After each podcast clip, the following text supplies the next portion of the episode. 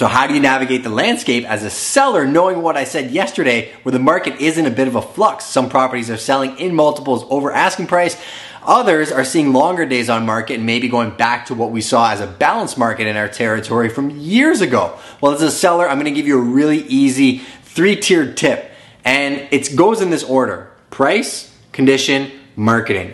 Those three, so if it's cheap enough, anybody's gonna buy it, right? If it's a $300,000 house priced at 150, it will sell. Second is condition. So if it's a $300,000 property priced at $300,000, but you go in, it's staged, it's beautiful, it's probably gonna sell for more.